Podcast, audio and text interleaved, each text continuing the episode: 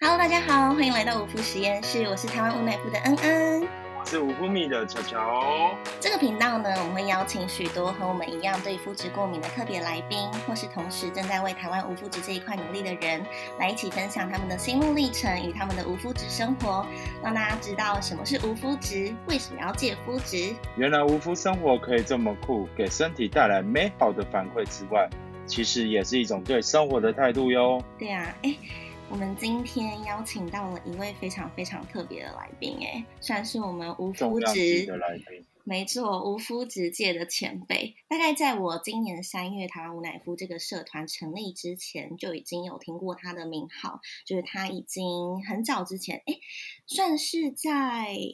半年多前嘛，心理医师半年多前大家就开始推广无麸质这件事情，然后他有一些非常非常的专业背景，所以我们今天非常开心可以邀请到心理医师。嗨，大家好，我是心理医师，我是无麸质教室的心理医师对，这是我的粉丝专业，对，所以大家可以来逛逛。心怡医师自己在脸书有一个粉专，对不对？叫做黄心怡医师的无麸质教室吗？对对，就是这个。其实也有部落格啦，不过那边有、嗯、有些长草了，所以长草了。对，比较常还是在 F B 上发文这样子。对，有空再来整理一下部落格。没问题，没问题。所以你的部落格跟粉专，我常常有时候去看的时候，上面还蛮多专业跟无麸质相关的知识分享。哎，你大概是从什么时候开始做这件事情的呀？八九个月前吧，其实是大概这一年以内啦，对。哦，了解了解，对，也是前辈之一耶。那可以请心怡医师先大概帮我们简单的自我介绍一下吗？哦，我是黄心怡医师，然后呢，嗯，嗯之前是在马偕医院当乳房外科医师啦，然后，哦、对，然后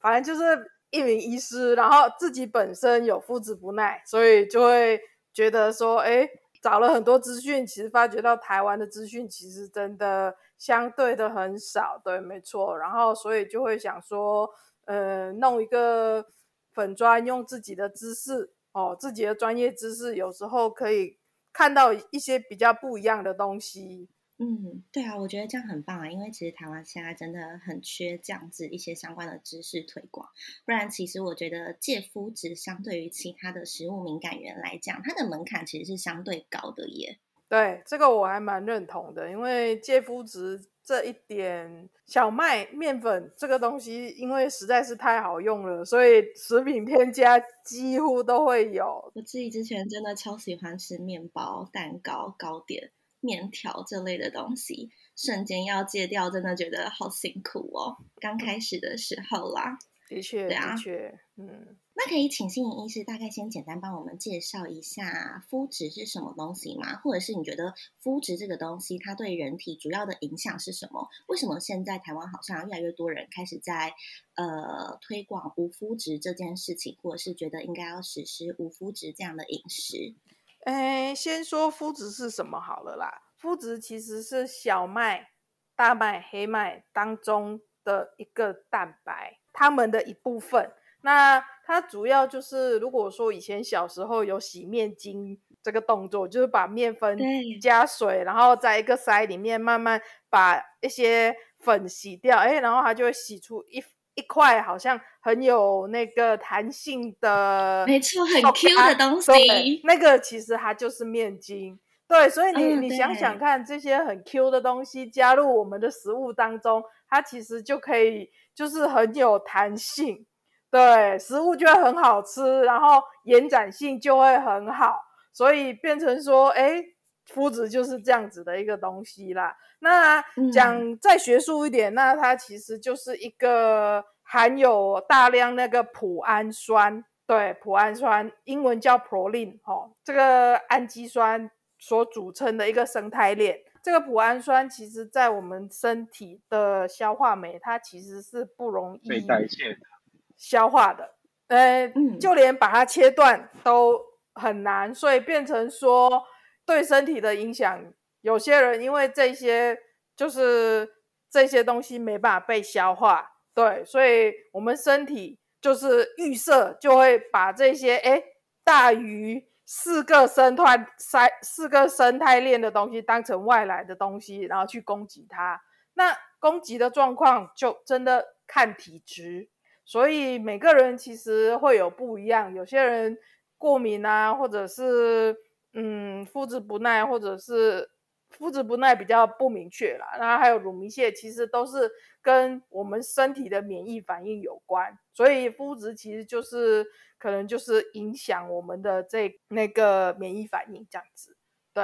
那其实有点不太一样的就是有些人说哎，肤质过敏，我们去做什么 I G A、I G M 的检查，其实都是检查到的是小麦过敏。我可以提问吗？就是呃，你刚刚说的那个是指很多人会去大医院做的那一些过敏原检测吗？像是 I G G、I G E 吗？这两个？对，一般就是这个过敏原检测啦，就是有慢性过敏跟急性过敏这两种检测嘛。那大部分医院所测到的都是小麦过敏，所以它并不会说单很少数医院有在做单纯肤质过敏这件事情。对，所以其实那那个人是不是真的对肤质有过敏，那就不一定。我有个问题想要请教，小麦过敏不等于肤质过敏吗？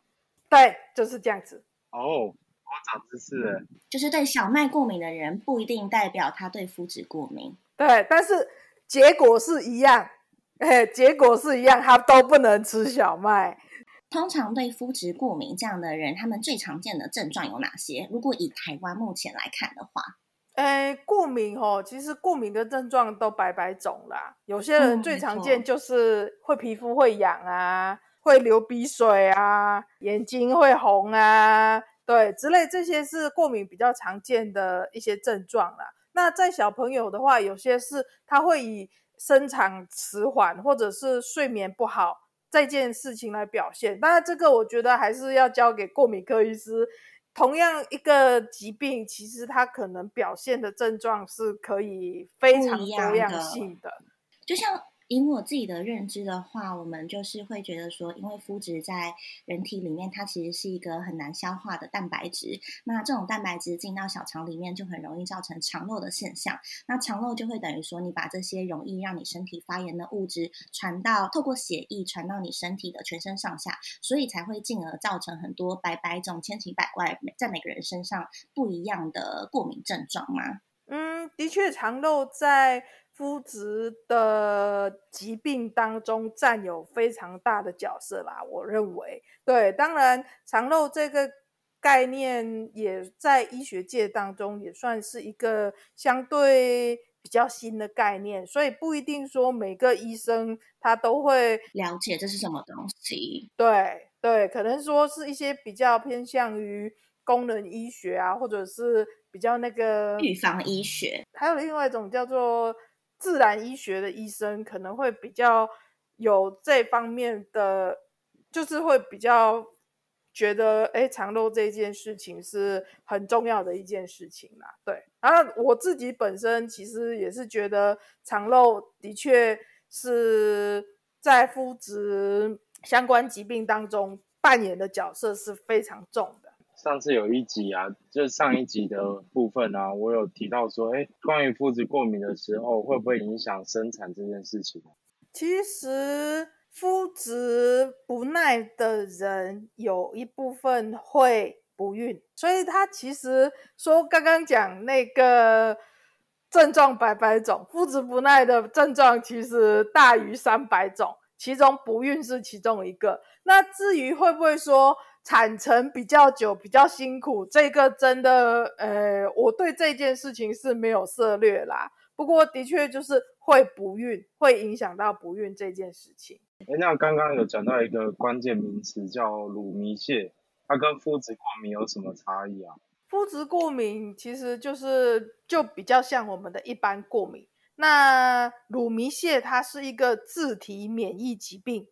那自体免疫疾病比较简单来说，我们可能我的年纪这个人就讲到杏林子大家都会知道，就是有那个类风湿性关节炎，它整个关节都变化嘛、oh, okay. 那其实就是我们身体的那个免疫细胞它就会莫名其妙自己去攻击我们自己身体的细胞，这个正常来说是不会发生的，但是它就发生了，所以这个就是所谓的自体免疫疾病。那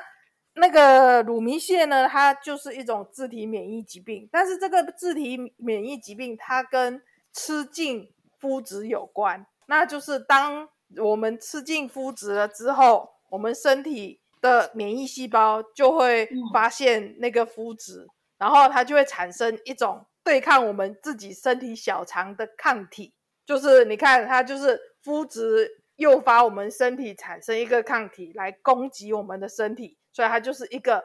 自体免疫疾病。所以简单来说，呃，一般对小麦过敏或者是麸质不耐的患者，他们可能是因为身体比较难消化麸质，造成他们在食用麸质的时候会造成肠漏的现象，引起其他过敏症状。但是乳糜泻的族群，他们是自己的身体在侦测到例如说麸质这件事情的时候，会透过免疫细胞然后去攻击我们自己的身体嘛，把它当作外来物，然后进而对自己的身体产生一些损害，因为他们会产生免疫细胞去自我攻击自己身体的一些相关功能，可以这么说吗？嘿，尤其乳糜泻它攻击的又是我们的小肠绒毛、哦、就是我们吸收非常重要的一个器官啦、啊嗯、没错，小肠绒毛就是帮助我们的小肠来做消化的嘛，就是吸收营养物质那一些的。对对，所以就是乳糜泻的人很多都会有营养不良的问题。哦，了解了解。但是这样子的话，就等于说乳糜泻这样子的族群，他们是势必一定需要戒麸质的，因为他们不戒的话，等于他们的身体就是会一直这样子恶性循环的自我攻击下去。但是戒麸质，他们假如一戒的话，有没有什么其他比较需要注意的地方，或者是有没有什么可能，例如说哪些营养素会比较容易缺乏，比较难补充到吗？乳糜泻的患者的确他是要终身戒麸质啦、哦、对，那戒麸质的成效其实也是要经过那个小肠切片才有办法知道到底他戒了到底够不够、哦、是因为戒的不够干净呢、嗯、还是他身体即使戒了麸质也没用、哦、都是要经过小肠的切片来做确认啦。那至于会不会有什么营养素的缺乏，的确是会有哦。那其实洋洋洒洒也是一堆啦，就是比如说维他命 B 十二 啊、钙啊、铁啊之类的都有可能会受到影响、哦、所以其实能够做的事情就是呃，像我们因为跟西方人吃的东西会不太一样哦，那我们就想办法把吃一些全谷物，然后饮食再均衡一点点。那所谓的全谷物不是这样你就去吃小麦燕燕麦啦、哦、就是就是比如说饭的话，我们就可以吃糙米、哦、最起码它外壳上一些营养素就可以被保留下来。你刚刚有提到一个叫燕麦，燕麦本身有麸质吗？诶，这个是一个很 tricky 的问题啦、哦、就是燕麦、哦、它它其实有类似于我们所谓的麸质的这个蛋白。老实说就是嗯，大麦、小麦、黑麦哦，它们的如果你要细分的话，它们的麸质其实都有不同的名字哦，因为它是一个储存蛋，它是一个储存蛋白。呃，燕麦、玉米啊等等，我们所听到的饭啊、米饭之类，其实它都有它自己的这个储存蛋白哦。那燕麦的那个叫做英文叫做 Avenin A V E N I N， 那因为有时候它跟就是我们这个小麦、黑麦、大麦的麸质结构相似性很高，所以有些人对这三样会过敏的话，相对高的比例也有人会对这个燕麦也会过敏哦，这个是第一点。那第二其实是燕麦的栽种方式，其实它会跟小麦混在一起种，或者它在处理的方式时候它会一起处理，所以导致交叉感染。那有些人吃了没有经过特别处理的燕麦的话，就不小心就吃吃进麸质，所以它也会导致所谓的那个不小心吃进去了，所以就过敏了。对，哎。哦，好，所以简单来说，这样子应该是说，所谓的燕麦，它其实是因为燕麦它的蛋白质的化学结构跟小麦还有麸质是蛮像的，所以很多对小麦过敏或者是麸质过敏的人，他们也很容易同时会对燕麦这种东西过敏。然后第二点就是说，因为燕麦它其实本身是没有麸质的，但是因为燕麦它本身的生长环境里面很容易跟小麦、大麦这样的含麸质谷物一起生长或轮作，所以就会造成通常都会有交叉污染的现象产生嘛。哎，对，那其实不一定说每一个吃无麸质的人都要避开燕麦啦、哦、那这个其实我觉得可以先一开始时候先避开，然后等身体状况比较好了之后再慢慢选择好的那个无麸质的燕麦尝试看看看看自己的身体反应。那不要说一开始就把自己就判了死刑，说我这一辈子连燕麦也不能吃，因为毕竟燕麦还是一个蛮好的那个营养来源啦、啊。哎，那那我刚刚听到就你刚刚说的，我们可以先先戒了麸质以后，先观察自己的身体的状况的情况这样子，再来去判定说我今天或者是我接下来可不可以进食，比如说燕麦这种，我市面上有很多无麸质的燕麦，那。我在网上有看到一些文章，这说什么所谓的戒麸质有啊、呃、有什么好处跟坏处，但我好像看到蛮多蛮多文章在写说戒麸质会有坏处的，不知道呃信医师这边怎么看？其实我回到原始点来看啦，就是要搞清楚自己戒麸质的目的是什么。如果说你戒麸质的目的是为了因为你身体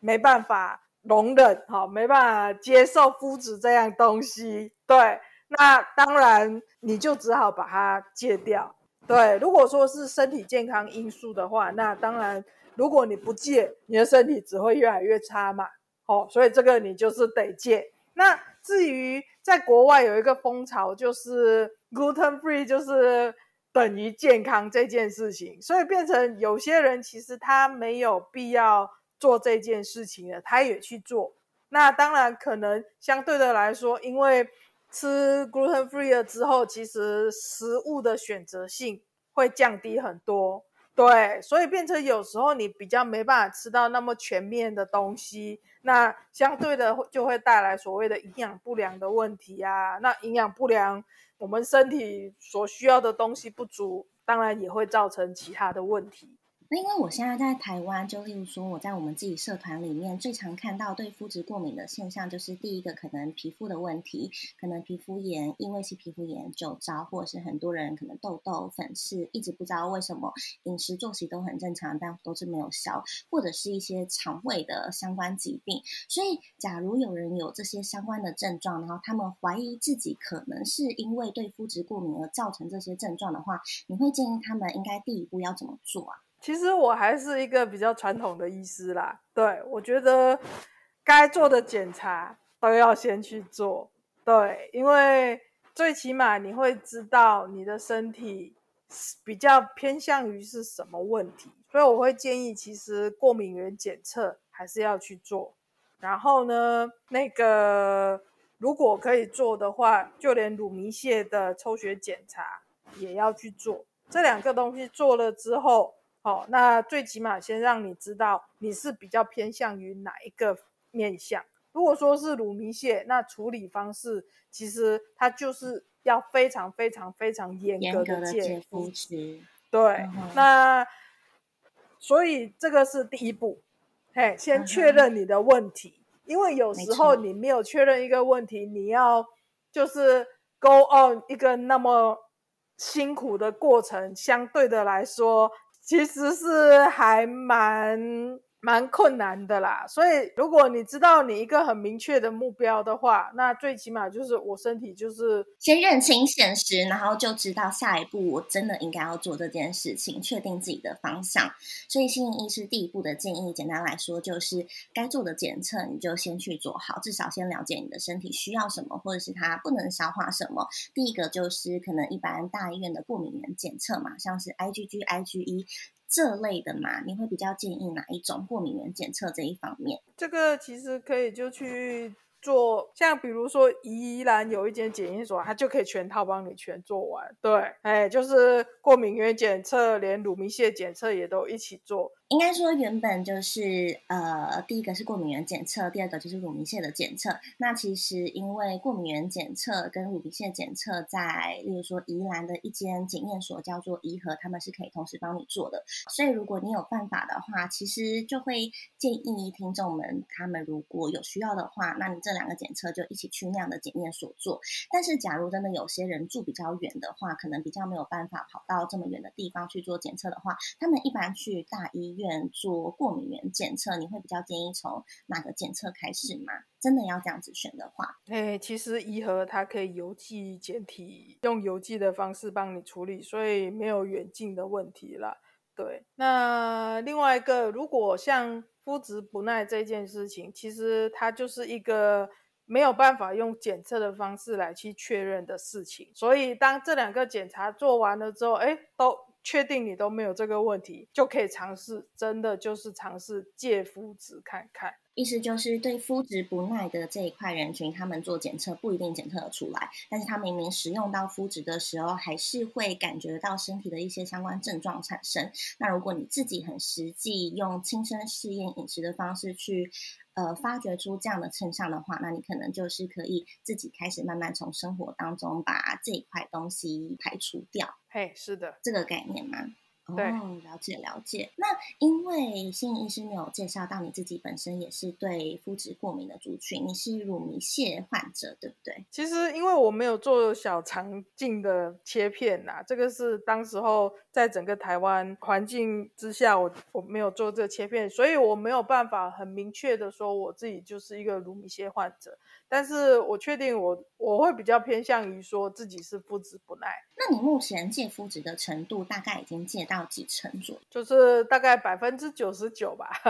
哇，那你觉得在这样子的一个过程当中，让你觉得最辛苦跟最煎熬的部分是什么？啊，就是你都要自己煮啊。尤其我我是两三年前开始戒的，那时候的环境其实诶相对的来说还是没有像现在那么好，资源那么多，哦，虽然说现在还有很大的进步空间，但是两年前其实你看到无麸质的东西其实都真的都很少，所以那时候几乎都是三餐自己煮啊，然后都要一直吃重复同样的食物这样子。那假如心怡医师，像有时候你可能我们还是避免不了，有时候需要去外面跟朋友吃饭嘛，所以你还是会接触到外食的部分。那如果你去外面的餐厅吃饭的话，你会怎么判断？例如说，第一个这个食物有没有肤质，或者是第二个这个东西你到底能不能吃？你是怎么做这样子的判断跟决定的？第一个就是有酱油的绝对不碰嘛，对，因为外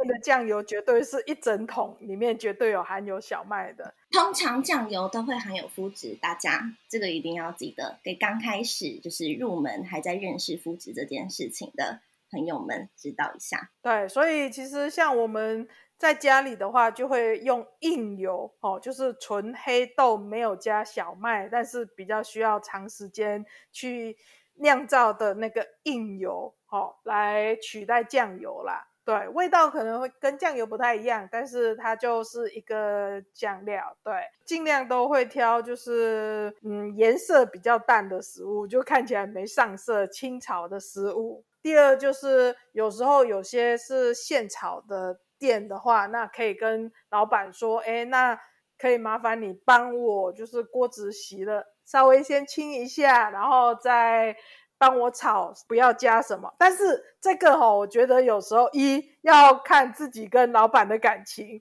第二要挑这个人少一点的时候，对，因为你慢慢培养感情，老板就会知道你的需求。对，那第三个就是去吃火锅嘛，那火锅你就吃原型食物啊，就用清水煮那个汤头，那就应该就会比较 OK 啦。那当然其实还有很多